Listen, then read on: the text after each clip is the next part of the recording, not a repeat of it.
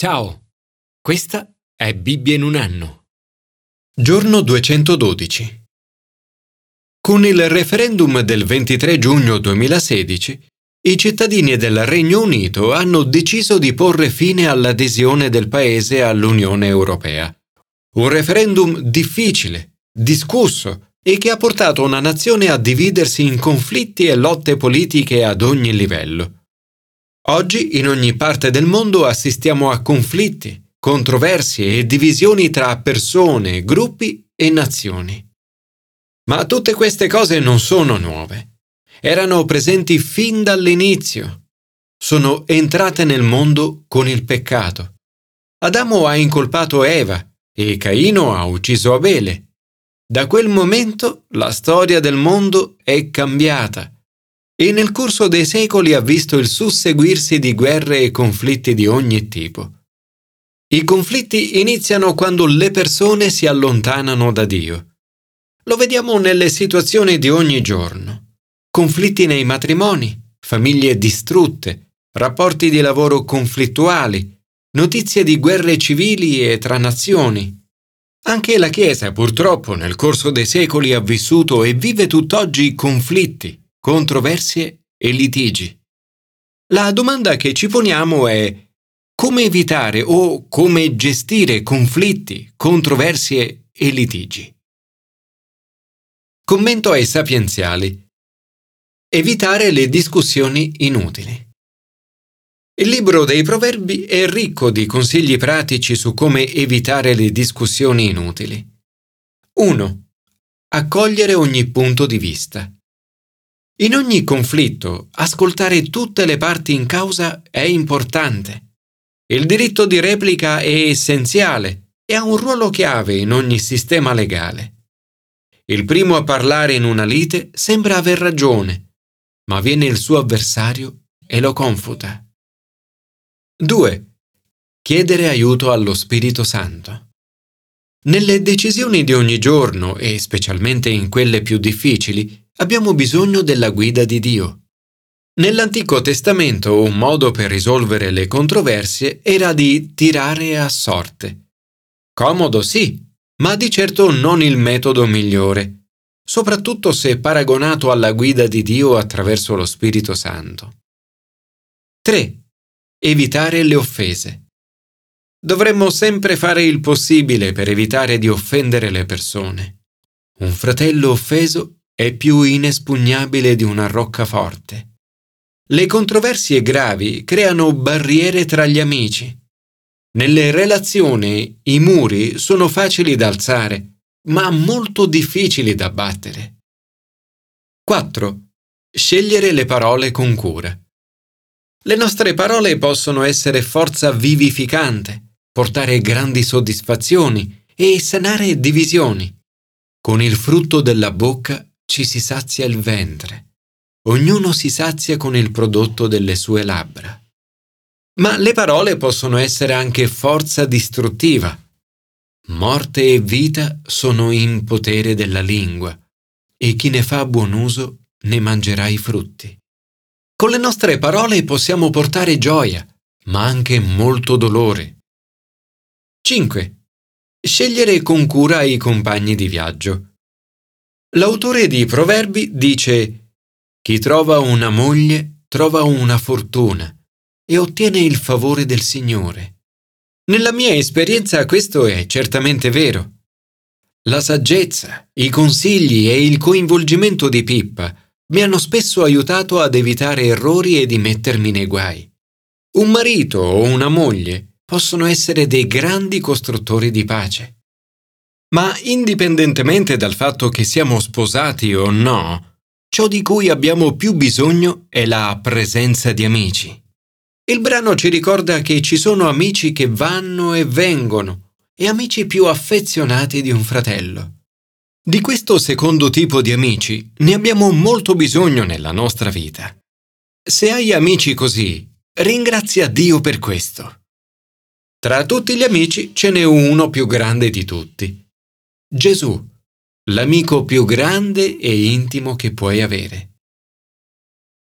Signore, fa che le parole che pronuncerò oggi siano fonte di vita per chi mi circonda. Commento al Nuovo Testamento. Affrontare le dispute.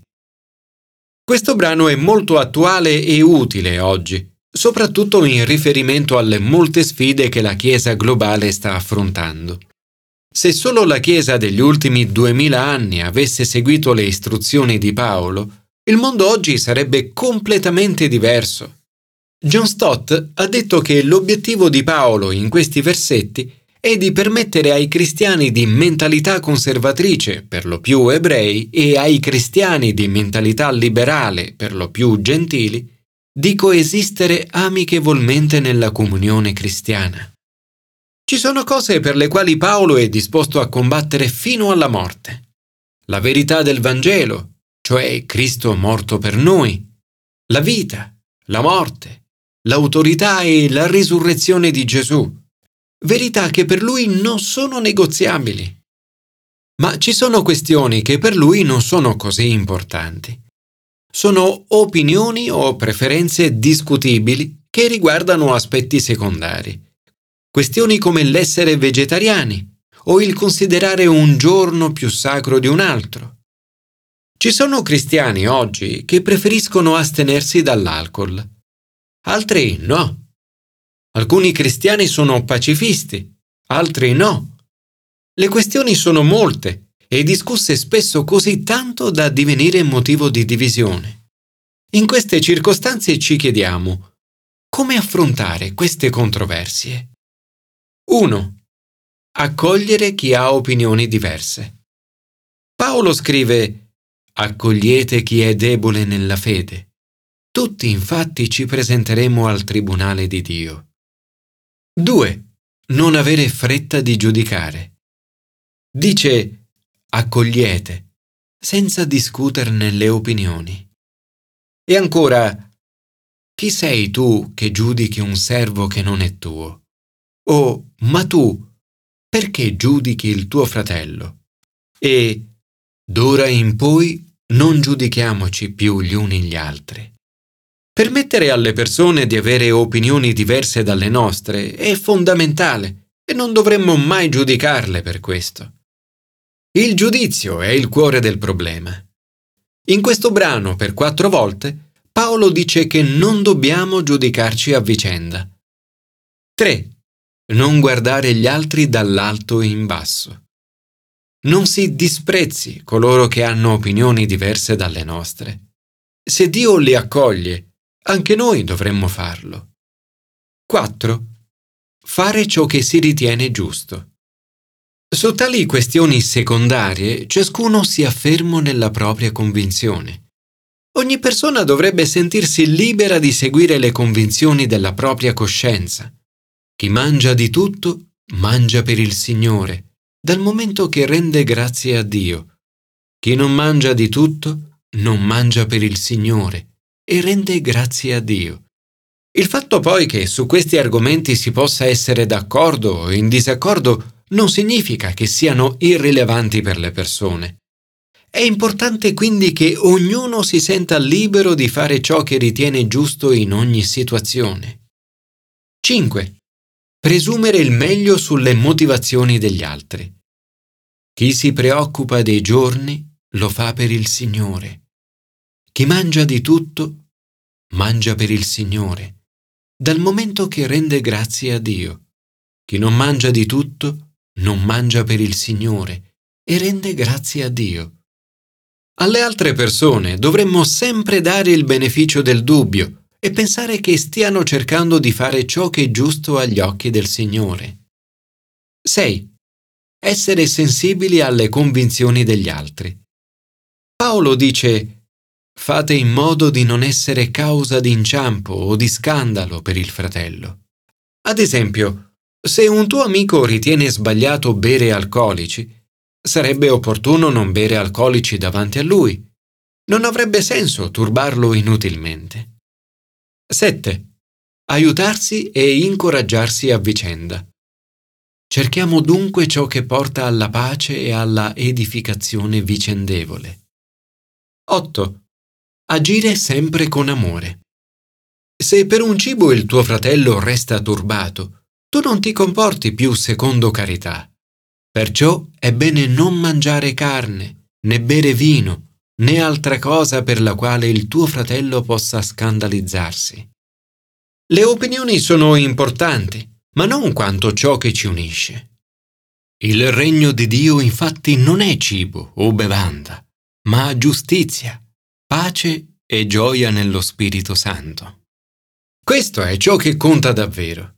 Non lasciamoci quindi coinvolgere in discussioni su questioni discutibili che dividono la Chiesa e allontanano chi ne è fuori.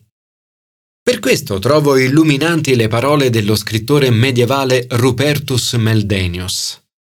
Sull'essenziale unità, sul non essenziale libertà in tutto amore. Signore, ti prego per una nuova unità nella Chiesa. Aiutaci a concentrarci oggi e ogni giorno su ciò che veramente conta per l'edificazione del regno di Dio, la giustizia, la pace e la gioia nello Spirito Santo. Commento all'Antico Testamento. Smettere di combattere. I Filistei attaccarono Israele la battaglia si concentrò intorno a Saul. Saul viene attaccato dai Filistei e muore. Questo racconto è riportato anche in 1 Samuele 31, ma l'autore di 1 Cronache aggiunge qualcosa di più. Saul morì a causa della sua infedeltà al Signore, perché non ne aveva ascoltato la parola e perché aveva evocato uno spirito per consultarlo. Nel libro di Samuele il cuore del problema è la gelosia di Saul nei confronti di Davide. Davide fa di tutto per sottomettersi a Saul e per essere in buoni rapporti con lui. Ma Saul non ne vuole sapere. Vuole colpire Davide. Questa disputa interna indebolisce Saul e lo rende vulnerabile agli attacchi dall'esterno. Oggi come allora le dispute interne indeboliscono il popolo di Dio e lo rendono vulnerabile agli attacchi esterni. Gesù ha pregato perché fossimo una cosa sola e perché il mondo credesse. Signore, aiutaci ad essere operatori di pace, a fermare le lotte interne alle nostre comunità e cercare l'unità affinché il mondo possa credere.